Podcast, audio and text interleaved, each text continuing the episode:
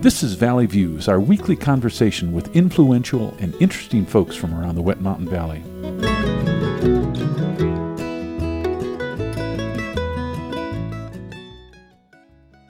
Today we're visiting with Vic Barnes, who's president of Wet Mountain Valley Community Foundation, and we're visiting with Lucille DiDomenico, board member of the Community Foundation, and also on the steering committee of the Heart of Colorado group of the Rural Philanthropy Days. Under full disclosure, I too am a board member of the Community Foundation, and today we're going to update folks on the Community Foundation and also discuss some upcoming news about Rural Philanthropy Days. Lucille and Vic, welcome to the program. Thank, Thank you. you. I'm glad to be here. Thanks for asking. Vic, you've been here multiple times before. What's new at the Community Foundation? We're coming up on the Spirit Campaign in just a few months, actually. Spirit Campaign is coming up real shortly, but what we'd like to talk about today is, is a neat partnership that the Community Foundation has with Kirkpatrick Bank. And we started in May. Kirkpatrick Bank wanted to look for a way to show appreciation for the really superb emergency services we have in the county. And so they contacted us to form a partnership. And what they've done is they've put a five thousand dollars matching fund in the Community Foundation. And so that donations that come in will be matched dollar for dollar. And uh, they've identified seven organizations that they would like to, to uh, get donations, and they're the Sheriff's Department, Custer County Sheriff's Department, Custer County Posse, the Search and, Custer County Search and Rescue, the Wetmore Fire Department, the Wet Mountain Valley Fire Department, the Office of Emergency Management, and the Sheriff's Posse. Those are the seven organizations. It's a really exciting project, and we really thank Kirkpatrick uh, Bank for taking this extra step to try to show appreciation for these emergency services organizations. And what's the process and the time work for this process? Well, the time process is basically open-ended. They've got this, we set this fund up in the Community Foundation in our portfolio, and so people at their at their uh, pleasure can make donations, and that's what we'd like to do today is to reinforce this idea that this is a chance outside of the Spirit Campaign to donate to some really important causes. And to get a match. And to get a match. And so if you put in, if you donate one hundred dollars, then the organization you uh, specify will get two hundred dollars. Mm-hmm. And so it's really a good program. And uh, we've started out, we've so far we've had three donors, and they've donated seven hundred fifty dollars for a total of fifteen hundred dollars to four different organizations. And so Uh, we just want to make sure that people are aware of this, and they can do this at any time. And there's no deadline? It's there until the money runs out? It's there until the money runs out. That's correct. Okay.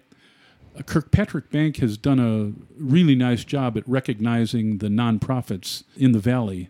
I know we're working on one with the Community Foundation, the radio station, and Kirkpatrick Bank to get some spots on the radio in advance of the Spirit Campaign to let folks know a little more about some of those organizations. We're excited about it, and we hope we can get some more people excited to make donations. And so, and the way they do that is they can just send a check to the Wet Mountain Valley Community Foundation, Post Office Box seven one eight, uh, Westcliffe, and then eight one two five two. Okay. What else do folks need to know about the matching program? They just need to know that it's it's a, a real rare opportunity, aside from the Spirit Campaign, to do a little bit extra for these uh, organizations that are, are so beneficial. And and, uh, and I, one thing I forgot to mention is that we had one lady that knew about the program, and she said, well, I'm just going to give five hundred dollars to the match. And so the match actually went up to five thousand five hundred dollars, and she was... She was aware of a fire that happened up towards the Alpine area, and uh, she was impressed with the work that the firefighters did, and, and this is her way of saying thank you. So we were we thought that was a very generous offer. So that's a good summary of the Kirkpatrick Bank Matching Fund for Emergency Services. Lucille, let's talk a little bit about Rural Philanthropy Days. For those unfamiliar, what's it all about? It's been around for a long time. It's been around for thirty years. And in the most basic sense, it is a three-day conference planned and executed by a local volunteer steering committee, largely made up of community members and nonprofit leaders. It takes place twice a year, rotating between eight rural regions across Colorado, ultimately returning to the same region every four years. It brings statewide grant makers who are primarily based in Denver to rural areas of the state. Objectives are to increase the number of grants, to improve collaborations among nonprofit organizations and between nonprofit sector, public agencies, and the business community, to increase the capacity of local agencies and organizations to provide services for rural communities, to build relationships and facilitate network between nonprofit professionals, and to offer grant makers an opportunity to explore funding opportunities. So it's a chance for uh, those with the dollars to get out into the rural areas and explore what the possibilities are, and also to give the local folks uh, an idea of whether what they have to offer is has a, has a chance, I suppose. Absolutely. Um, what's happened in thirty years is that the conversation has been reversed in a sense. Instead of the nonprofits going to Denver to those foundations who give statewide, we're bringing the foundations to our rural communities. You said there were eight different uh, regions. Groups. Yeah. And yours yeah. is called Heart of Colorado. Yes. So uh, how does that look geographically? Uh, wh- who else is in this group? Well, Chaffee County, Fremont County, Custer County, Summit County. There are four other counties, about okay. eight counties in our region. And this year, there's an added local interest that you hope to hold a session right here in the valley. Well, you know, the sessions will be taking place in Canyon City for the first two days and then move to Custer County on the third day here in Westcliffe and Silver Cliff. Now, that's never happened before, I'm never, guessing. Ha- never, no. We're pretty excited about it. What do you think that's going to look like? We are going to showcase on the third day what we do, how we do it, who the players are, what our needs are, and we've got a tour set up for uh, most of the day. And is there anything local nonprofits or local community members can do to get involved? Do you need any help? First of all, we'd love the nonprofit community to sign up for the event itself, the three-day event. There's a great benefit to attending the entire event. We've got all, all kinds of volunteers already ready to welcome and give tours and talk about what we do and act as guides. So uh, we will probably have some signs around town and uh, in in our vendors' windows and, and uh, uh, make as big a deal as we can of the fact that we've got visitors from all over the state coming here. Okay. And do you anticipate uh, specific nonprofits giving tours or talks? Or oh, yes. Is, is it that yes. sort of thing? It, yes, we will schedule those. They'll take place for most of the part of the day, beginning in the morning, and uh, that will in- entail people coming from Canyon to move up here. And um, there are some people who have never been to Westcliffe and Silver Cliff, and they're pretty excited about doing that. Perhaps many of the nonprofits in town are part of Rural Phil- Philanthropy Days. We've, we've been a part of it for yes. uh, some some years now. Yes. If someone wanted to get involved, how would they get more information? Well, I posted something on the Wet Mountain Valley Community Foundation uh, Facebook page that, that talks about how you can register.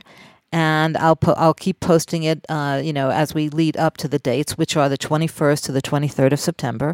Uh, you may call the Community Resource Center in Denver, who's the staff arm that puts this together. You may call me, and I'll be happy to pri- provide more information. The uh, Custer County tourism folks have been amazingly helpful in arranging the day, and so they are going to be putting out some publicity for us to the people that register for the conference.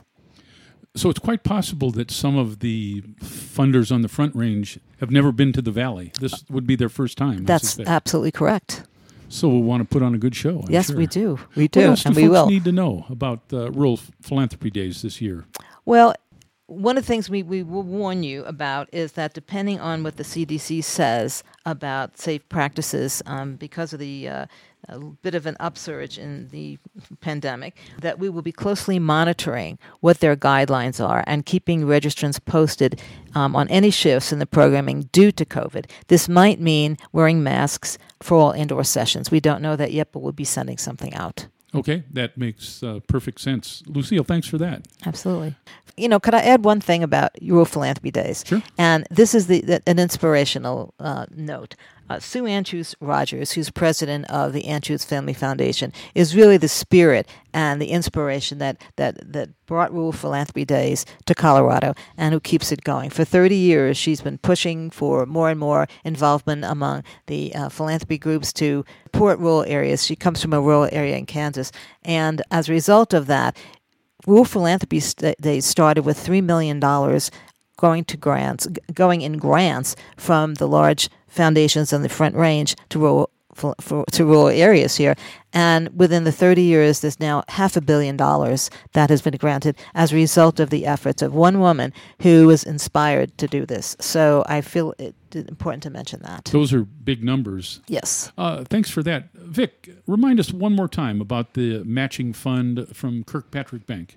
Okay, the matching fund is a is a unique opportunity for people in the community to say thanks for our emergency services organizations that we have here, and, and they their a matching fund uh, is such that if they give a donation, for example, for a hundred dollars, they'll be matched with a hundred dollars from the matching fund, so it'd be a a two hundred dollar donation. And uh, just to reinforce, they can send uh, checks to the Wet Mountain Valley Community Foundation at Post Office Box seven one eight, or if they want to, if they have questions, they can give me a call. Uh, again, it's Vic Barnes, and I'm at seven eight three, zero three three five. Vic and Lucille, thanks for visiting with us this afternoon. Thanks My for pleasure. asking us. Thank it. you so much. We've been visiting with Vic Barnes, president of Wet Mountain Valley Community Foundation, and Lucille DiDomenico, a board member of the Community Foundation, and also part of the steering committee of the Heart of Colorado group from Rural Philanthropy Days. My name's Gary, and we'll see you next time on Valley Views.